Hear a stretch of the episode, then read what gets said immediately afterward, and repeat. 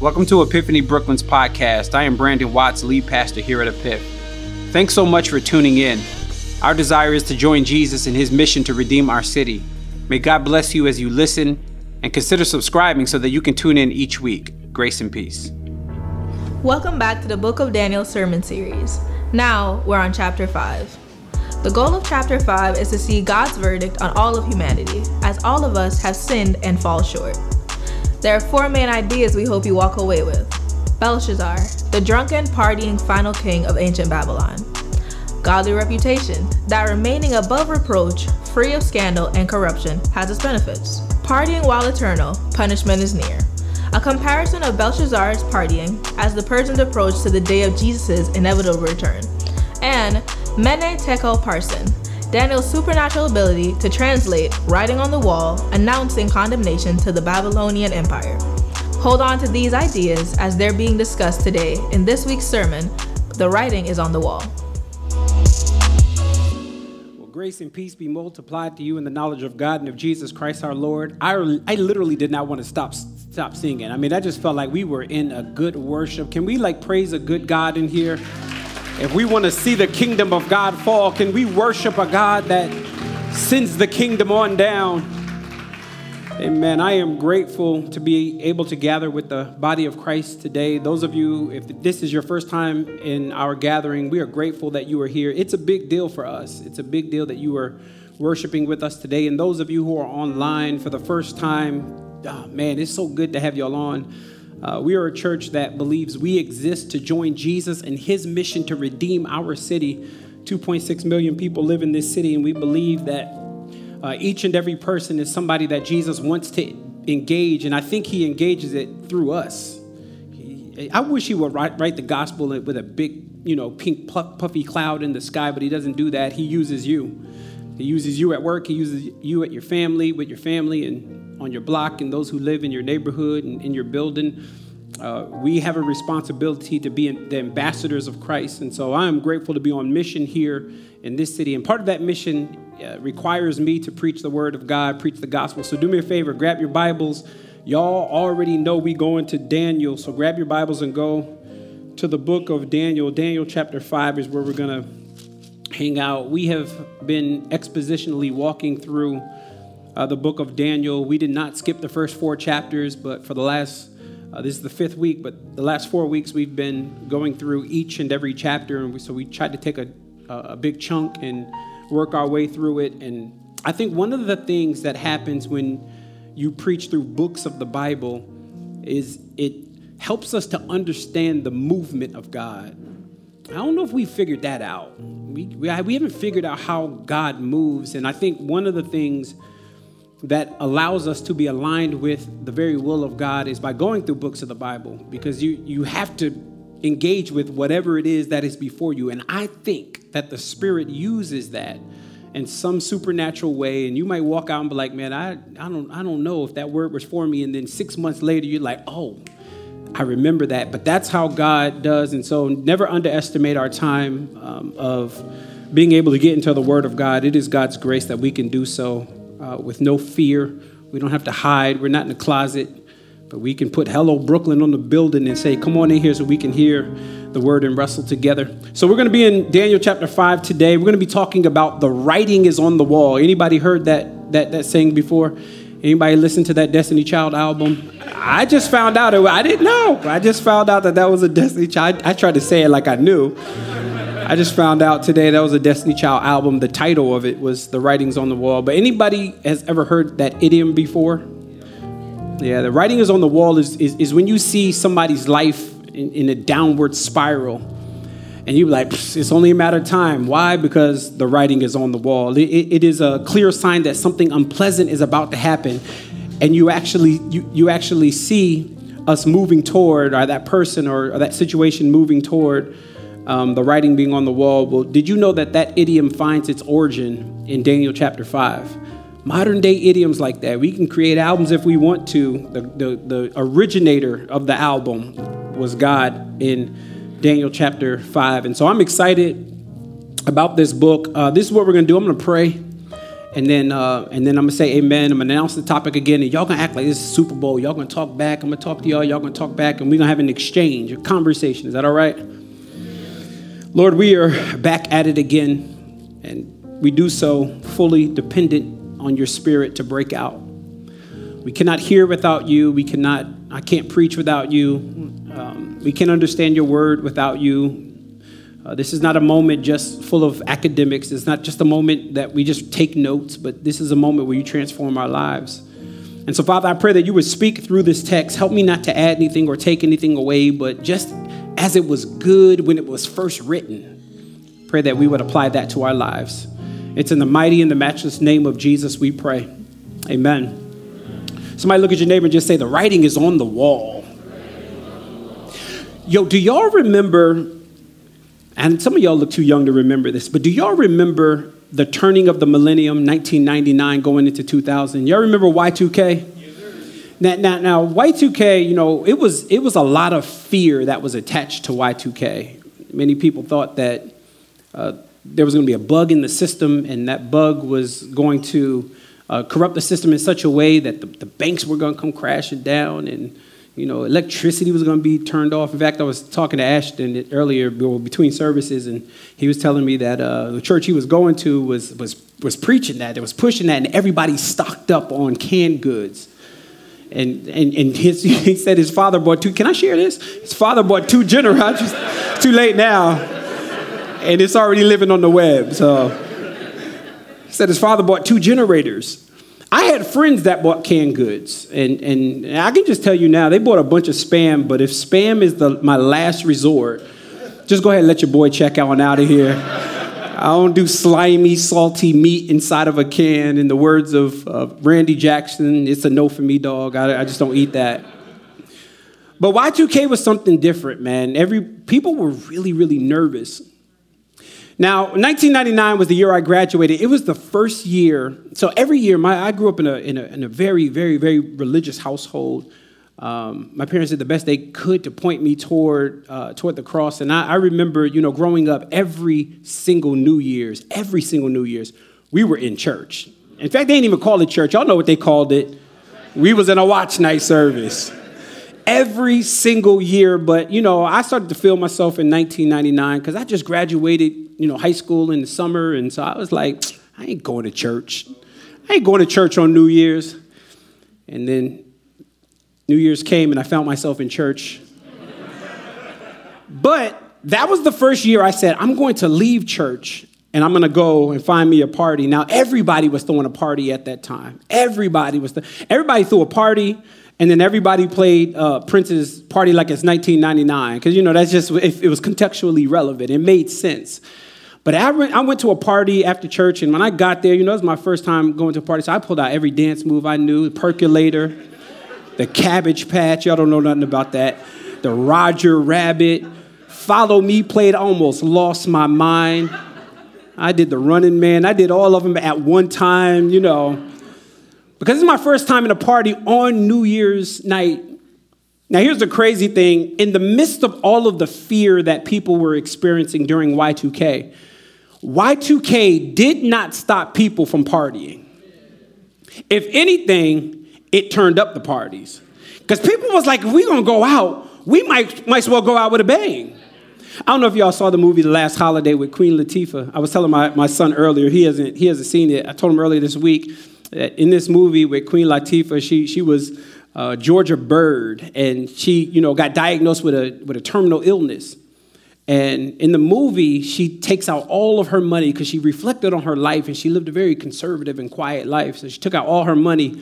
She jumps on a plane, a private plane, by the way, and gets to Europe and spends all of her money only to find out at the end of the movie that the diagnosis was false, that she actually wasn't dying, but she done spent all of her money. This is consistent with a lot of us in this room because here's why. When death is near, we tend to try to distract ourselves with amusement.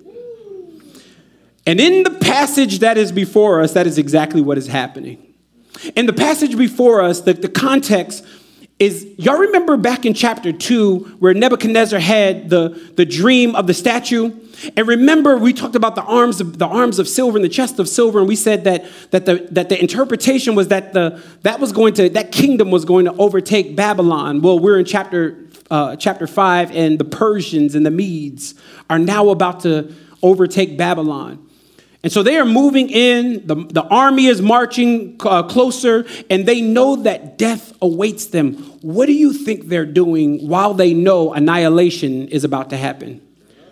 Turn up, all right? Let's read verse 1, and see what they're doing. King Belshazzar, by the way, King Nebuchadnezzar is, is, de- died, and, and so now there's a new king of Babylon. King Belshazzar made a great feast of a thousand of his lords and drank wine in front of a thousand. Belshazzar, when he tasted the wine, commanded that the vessels of gold and silver that Nebuchadnezzar, his father, had taken out of the temple of Jerusalem be bought, and that the king and his lords and his wives and his concubines might drink of them. Then they bought in the golden vessels that had been taken out of the temple and the house of their God in Jerusalem. And the king and his lords and his wives and his concubines drank from them.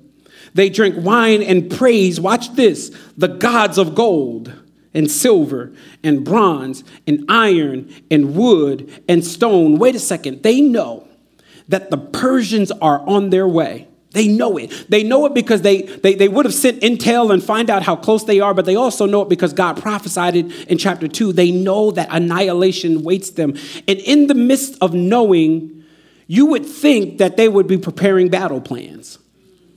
You, would think that they would be coming together and getting their generals together and figuring out a war strategy. You'd think they'd walk around the wall and figure out the breaches in the wall so that the wall, because remember I said it was 56 miles around Babylon, the wall. And in certain places was 300 feet high. You would think they would inspect the wall to make sure it's strong and impenetrable. Watch this. They're not doing any of that.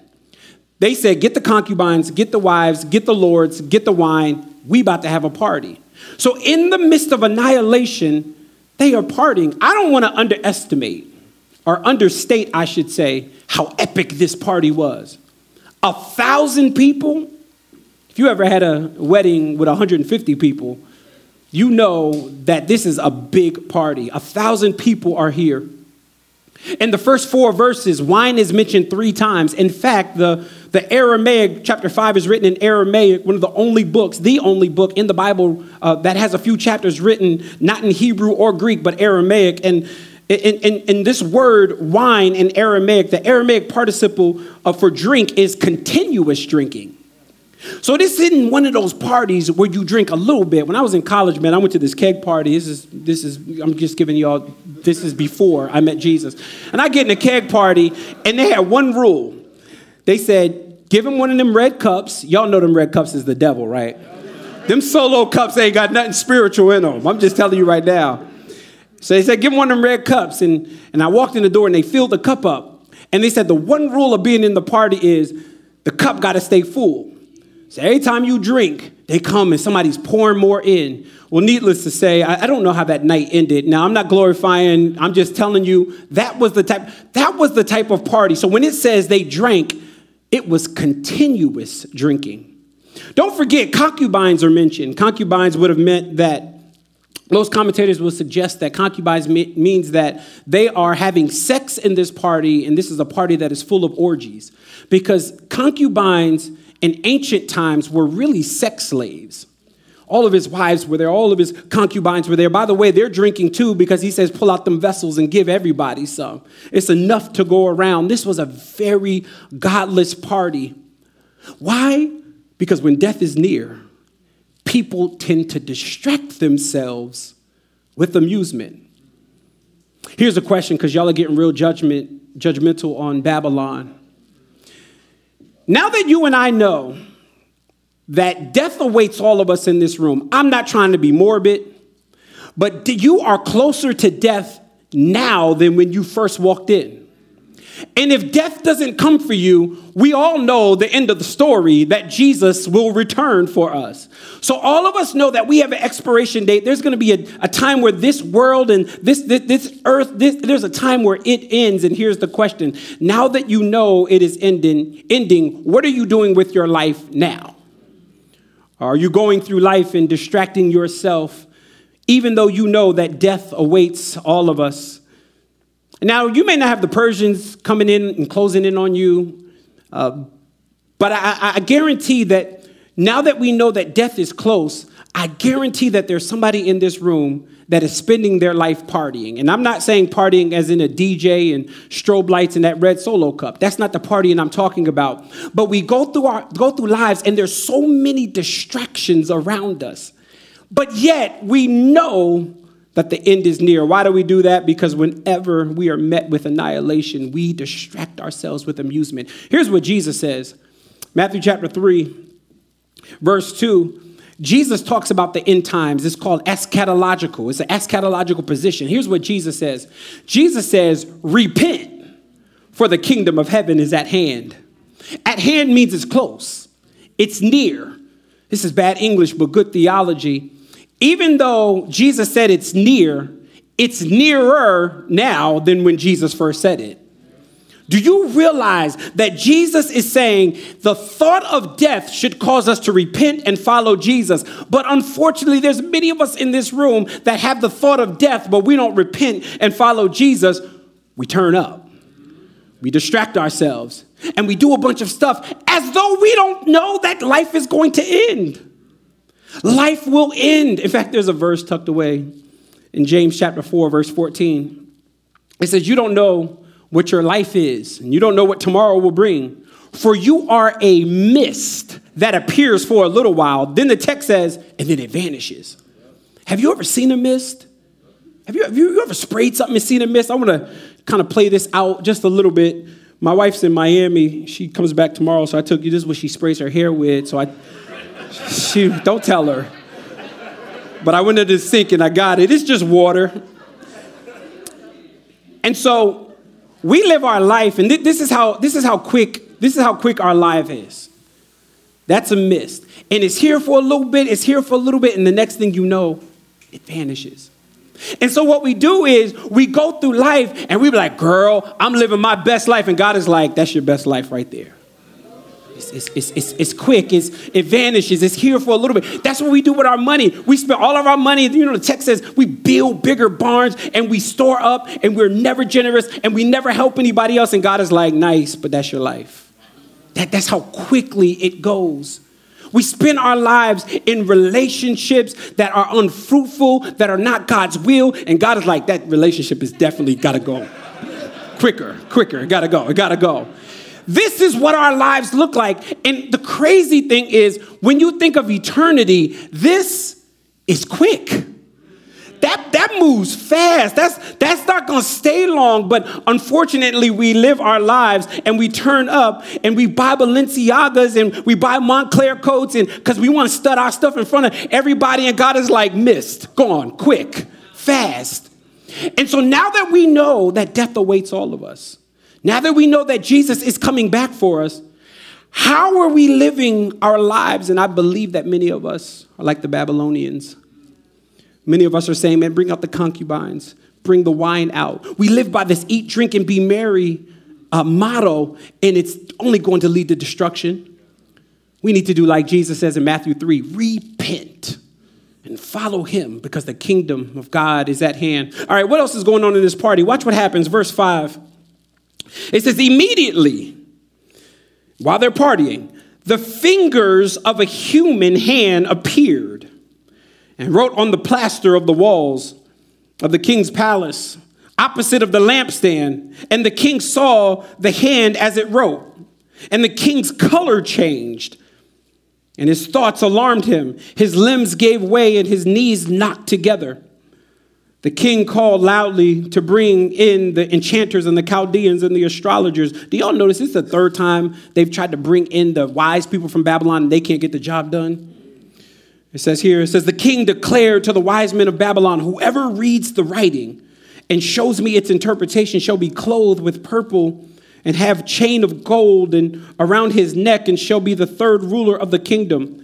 Then all the king's wise men came in, but none of them could read the writing and make known to the king its interpretation. The king, uh, then King Belshazzar was greatly alarmed, and his color changed, and His lords were perplexed. Watch this, verse 10. The queen, so that's not his wife, that would have been probably Nebuchadnezzar's wife. The queen, because of the words of the king and his, uh, and his lords, came into the banquet hall, and the queen declared, O king, live forever. Let not your thoughts trouble you or your color change. There is a man in your kingdom in who is the spirit of the holy gods.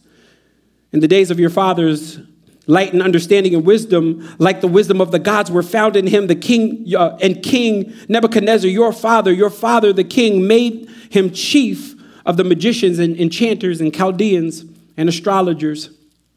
Because of his excellent spirit, knowledge and understanding and interpret and to interpret dreams and explain riddles and solve problems says we're found in Dan, we're found in Daniel whom the king named uh, Belteshazzar and now let Daniel be called and he will show you the interpretation. Watch what the king does. Then Daniel was brought in before the king, and the king answered and said to Daniel, You are that Daniel, one of the exiles of Judah, whom the king, my father, brought from Judah.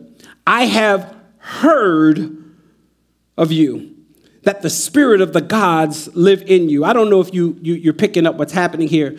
They're partying. In the midst of the party, the Bible says that a hand appears out of nowhere, and the hand starts writing on the wall. This is a real story, by the way. Sometimes we read this stuff like that's cute. This is a this really happened.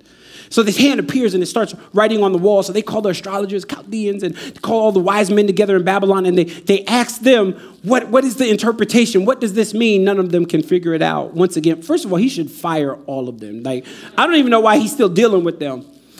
They can't figure it out. So they say, the queen says, Oh, wait, wait, wait, king live forever. There's a guy in our kingdom in which the Spirit of God is in.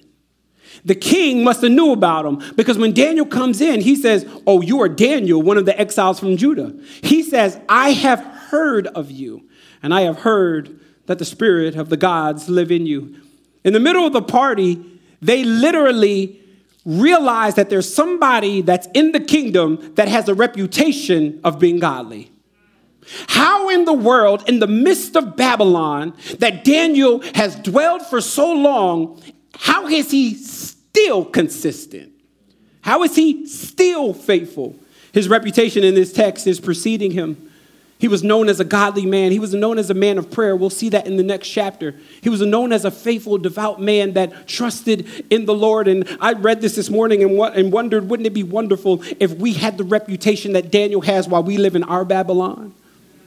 What, what if we had people that would vouch for us the same way? If I asked your friends to describe you, would they say, the Spirit of God lives in her? Would they, somebody said, no. Help, Lord. Would, would, they, would, would they say that, man, she's a woman of prayer? Would they say, yo, yo, my dude, man, that dude reads his word? Would they, would they mark us by character and integrity and faithfulness? Would, would they say, you know what? They could have got away with that, but they chose not to do that because the Spirit of God lives in them. What if we were known the way Daniel was known by the queen and the king? Unfortunately, many of us are known for things that are ungodly or maybe you're known for good things, but they're not godly things. Maybe you're known for your occupation. If they describe you, they'd be like, oh, she's a doctor, or he works here. Or they, maybe we're known and our identity is tied to our occupation. Or, or, or, it's tied to our money, or it's tied to where we live, or it's tied to like superficial stuff. The question is, how many of us want to be known as people that have the Spirit of God living in us? People that pray, people that don't gossip, people that talk straight and talk about Jesus, people that don't laugh at everything. Everything ain't funny, people that are different. What if we were known the way Daniel is known? The Bible says that Daniel comes in and and, and the queen comes in first, and then she says, Man, there's a guy, he, he, he, the Spirit of God lives in him. He can interpret the dream for you. And then he, he recalls, he says, the way he did for your father, Nebuchadnezzar. By the way, this isn't actually his father. This word father here in the English language really is speaking of, um, of, of the lineage. It's not his direct father. And this kind of messes me up too. It's not his direct father because his, his direct father would have been a guy named uh, uh, Nebuchadnezzar. That was Belshazzar's father. So Nebuchadnezzar is his grandfather, which don't miss this. That means that the queen watched Daniel be faithful not through one king, but through several kings. And that's what I love about Daniel is that he doesn't, he's not godly sometimes, he's godly all the time. And that's my prayer for you. My prayer for you is that you wouldn't be godly just one week of the year, that you wouldn't read your Bible just sometimes, but that you would be marked. That is what the Christian faith is. The Christian faith is not filled with a bunch of mystical moments. A lot of the Christian faith is mundane. It's, it's just regular. It's just boring times. And that's why people fall in sin, because when they're bored, we always distract ourselves with amusement. But maturing Christians know everything ain't climactic. Every moment ain't a mystical moment. Every moment I ain't got goosebumps. But even in the moments of life that are boring, I want to be faithful to God. The Spirit of God lives in you. Even in those moments that are quiet and nobody knows, you can get away with it in those moments. I want to reflect character. Would you look up to heaven and just say, God, bless our character?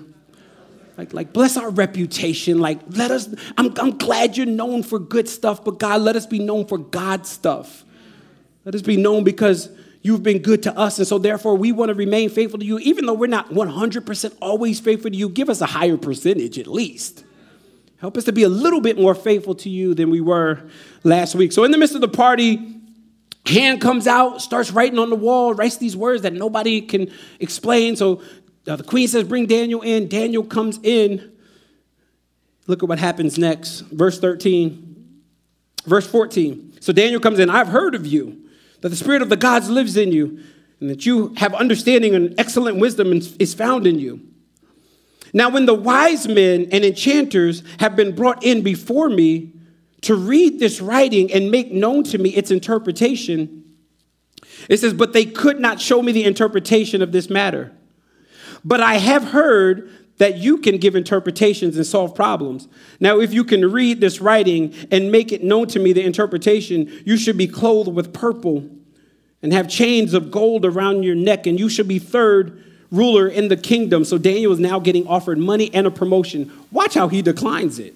Verse 17 Then Daniel answered and said to him, Let your gifts be for yourself, and give your rewards to another. Nevertheless, I will read the writing of the king and make known to him its interpretation. O king, the Most High God gave Nebuchadnezzar, your father, kingship and greatness and glory and majesty.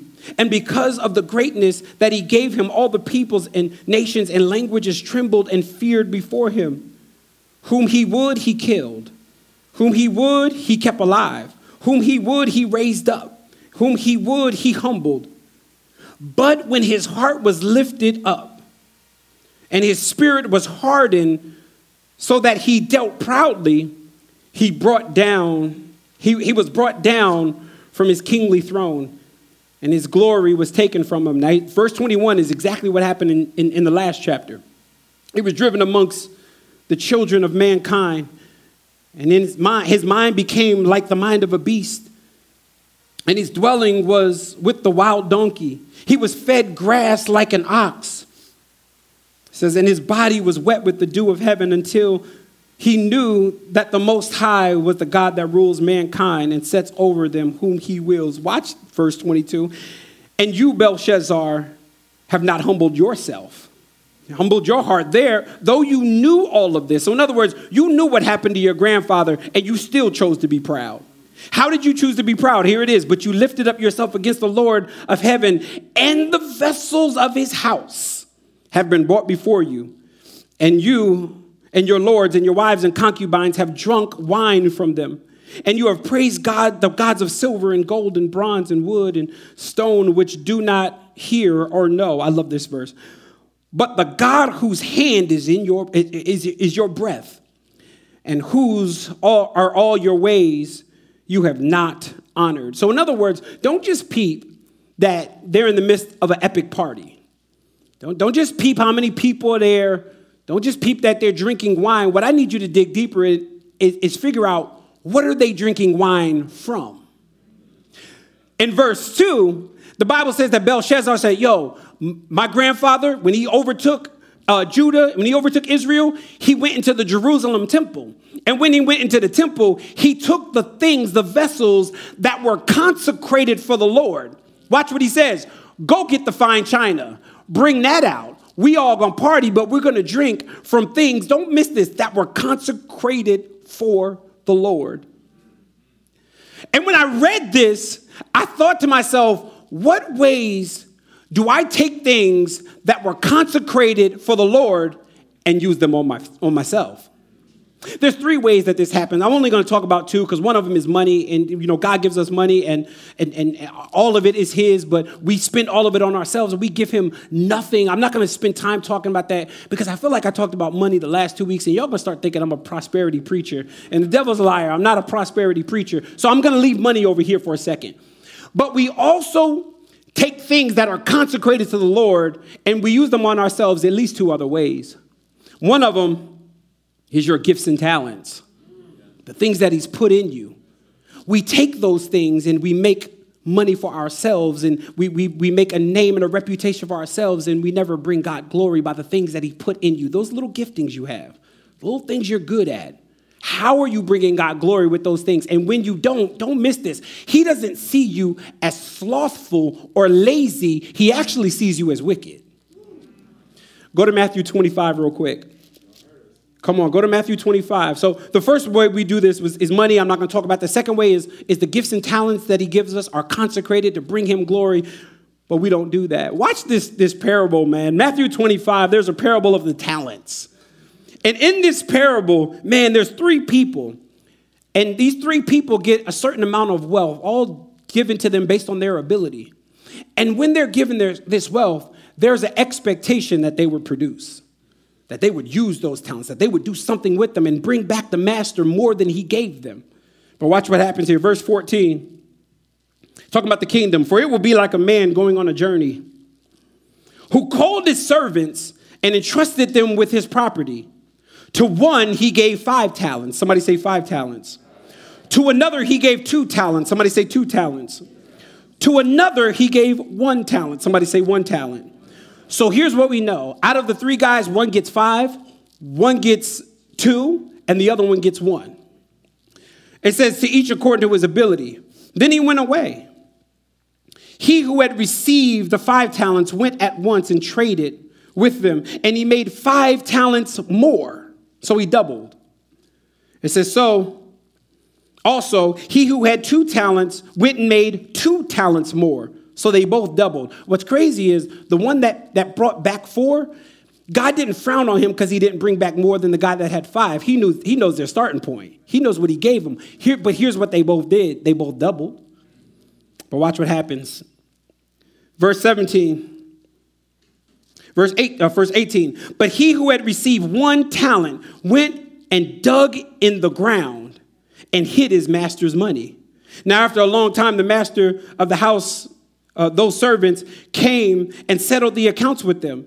And he who had received five talents came forward, bringing five more talents, saying, Master, you have delivered to me five talents. Here, I have five more talents. His master said to him, Watch what he says Well done, thy good and faithful servant. You have been faithful over a little, and I will set you over much. Enter into the joy of your master. And he also uh, who had two talents came forward saying, Master, you have delivered to me two talents. Here, I have made two more talents. His master said to him, Well done, good and faithful servant. You have been faithful over a little. I will set you over much. Enter into the joy of your master. Here's where I want to park. Verse 24. He also, who had received one talent, came forward and said, Master, I knew you to be a hard man, reaping where you did not sow, and gathering where you scattered no seed. So I was afraid. I went and hid your talent in the ground. Here, here's what is yours. But the master answered him, You wicked and slothful servant. I read that earlier this week and I was like, How could you call him wicked? He didn't spend the money on prostitution, he, he didn't blow the money on gambling. He gave back to the master exactly what the master gave to him. So, in other words, the master gave him a $1,000. He didn't give him back 999. He gave him back a 1000 Why would I, at best, I would say he's lazy. Should have did something with that. God doesn't see that action as lazy. God is like, if I put something in you, I expect you to produce. And when you don't produce, you are not lazy or slothful, you're wicked. And what we've done is God has given so many of us giftings, gifting to do so many things, and we've taken it, the things that God has consecrated in you, and you've built a life to where it only glorifies you, and God is like, you're wicked. Because see, what we've done is we've read this and we're like, oh my God, Belshazzar, I can't believe he took the, the, the vessels from Jerusalem. You might not have went to Jerusalem, but you're doing the same thing. When you take what God has put in you and use it for you, you are doing the exact same thing Belshazzar is doing. You know the other way we do it, the third way, we do it with sex. Sex is consecrated in the context between a husband and a wife and what we do is we take a thing that God has made beautiful and good. I need a married person to say A to the man right there. And we've taken it and we've perverted it. And so let me talk to the brothers for a second. Bro, when you sleep around, you're not only disrespecting the young ladies that you're sleeping with, but you are also robbing God from the thing that He has consecrated as beautiful. Bro, when you look at porn, this is one of those churches, we just gonna, we're gonna jump right into it. When you look at porn, number one, that is somebody's daughter. But number two, you are taking the thing that God has consecrated as beautiful and you are perverting it. And God doesn't see the action as bad or just naughty, it's wicked. Ladies, can, can I, can I, I'm not just gonna get the brothers today.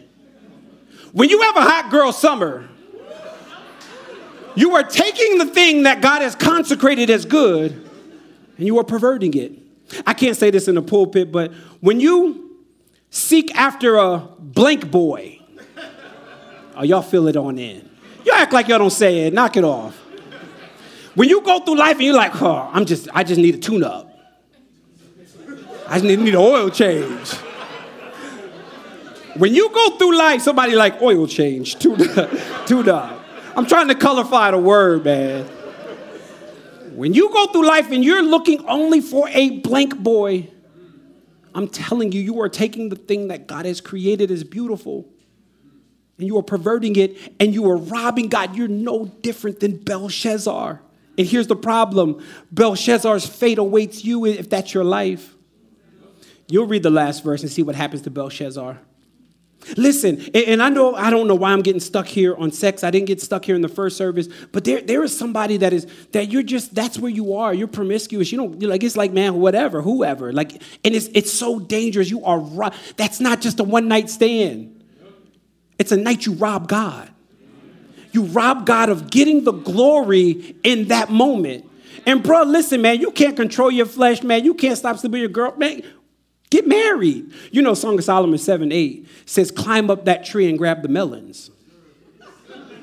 Okay, it says fruit, but a fruit is a melon, all right? That's what it says. Climb up in that tree. Somebody's like, it don't say melons, it says fruit, whatever. A fruit is a melon. It says, climb up in the tree. That's what it says. Oh, man, I feel like I'm getting too tie night here. That's what it is. There's another place in Song of Solomon where he says, I would like to walk through her garden and eat of the fruit.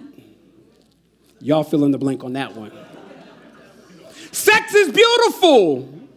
The, the, first mention of sex is be fruitful and multiply. It's not perverted, it's, it's good. It's all, everything I made is good. And it's a gift that God has given to us. But when we go out of the context, God, I know I'm preaching to somebody. When you go out of the context of a husband and a wife, you rob God.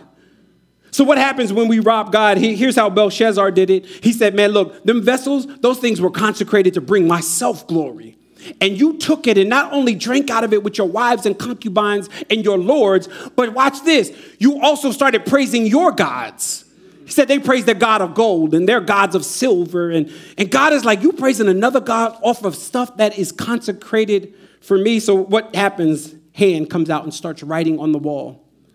No, no matter what the no matter what pride he had before, I don't know how he was as a king before, in this moment, what made his destruction inevitable was that he took the things of God and he used them on himself. Watch this, verse. Look at verse 24. So here's the interpretation. It says, From his presence, the hand was, uh, was, was sent, and this writing was inscribed. And this is the writing that was inscribed Mene, Mene, Tekel Parsin. Now he's going to give the interpretation. This is the interpretation of the matter. Mene, God has numbered the days of your kingdom and brought it to an end. Tekel, here's the interpretation. You have been weighed in the balance and found wanted. Peres or Parsin, same thing. Your kingdom is divided and given to the Medes and the Persians. Then Belshazzar gave the command, and Daniel was clothed with purple and chains and of gold and was put around his neck. And the proclamation was made about him that he should be third in the kingdom. Watch how verse 30 uh, reads in verse 31. That very night, not the next day, that very night, Belshazzar the Chaldean was killed. And Darius the Mede received the kingdom being about 60, uh, 62 years old. Now, when we read this and we're like, oh, Mene, Mene, Parsin, Tekel, like whatever, let's go. Do you know that writing is not just for the Babylonian king, but that writing is for you too? You know that all of us, apart from Jesus in this room, our days are numbered. All of us, apart from Jesus, we've been weighed and we've been found guilty. Apart from Jesus, the kingdom of our little kingdoms that we erect in our heart will be snatched from us. This text applies to you. If you walk out and be like, oh, that was a cute, cute sermon, you missed it. The same writing that was on the wall in Daniel chapter 5 is being written on your heart this morning. Okay, y'all know this ain't the first time God wrote with his finger, right? The first time he wrote with his finger was in Exodus chapter 20. It's repeated again in Deuteronomy chapter 5. That's the Ten Commandments. And when he wrote the first time, he was really pointing us to Jesus. So many people get confused on what the Ten Commandments is. The Ten Commandments were never given as a list that you had to keep in order to appease God. The Ten Commandments were given as a list that you couldn't keep. That's why you needed Jesus. Because Jesus flawlessly kept the list. Even if you got a nine out of 10 on the test, do you know the New Testament says if you fell at one part, you fell at all of it? So you really didn't get a 90, you got a zero. But Jesus wraps himself in flesh and comes down and dwells among us. And he spotlessly keeps the commandments, not just the 10, but over 600 in the Old Testament. He never sinned. He kept the law perfectly and goes to the cross by God in heaven. And he dies for your sin and gives you the list like you got 100. Boo boo, you got a zero. But he gives you the list. So the first time he wrote with his finger was actually pointing us to the work that Jesus would do. The second time he wrote with his finger was in our passage, and don't you disconnect, it is also pointing us to our need for Jesus. Because somebody in this room, God is God is calling you right now. He's saying, "Boo, your days are numbered." He's saying, "I'm about to snatch the little mini kingdom of your life." He's looking at your life. He's like, You've been weighed and you have been found guilty. You need my son. Ah, okay, I'm gonna go a little bit deeper and then I'm gonna end. I'm gonna land the plane here.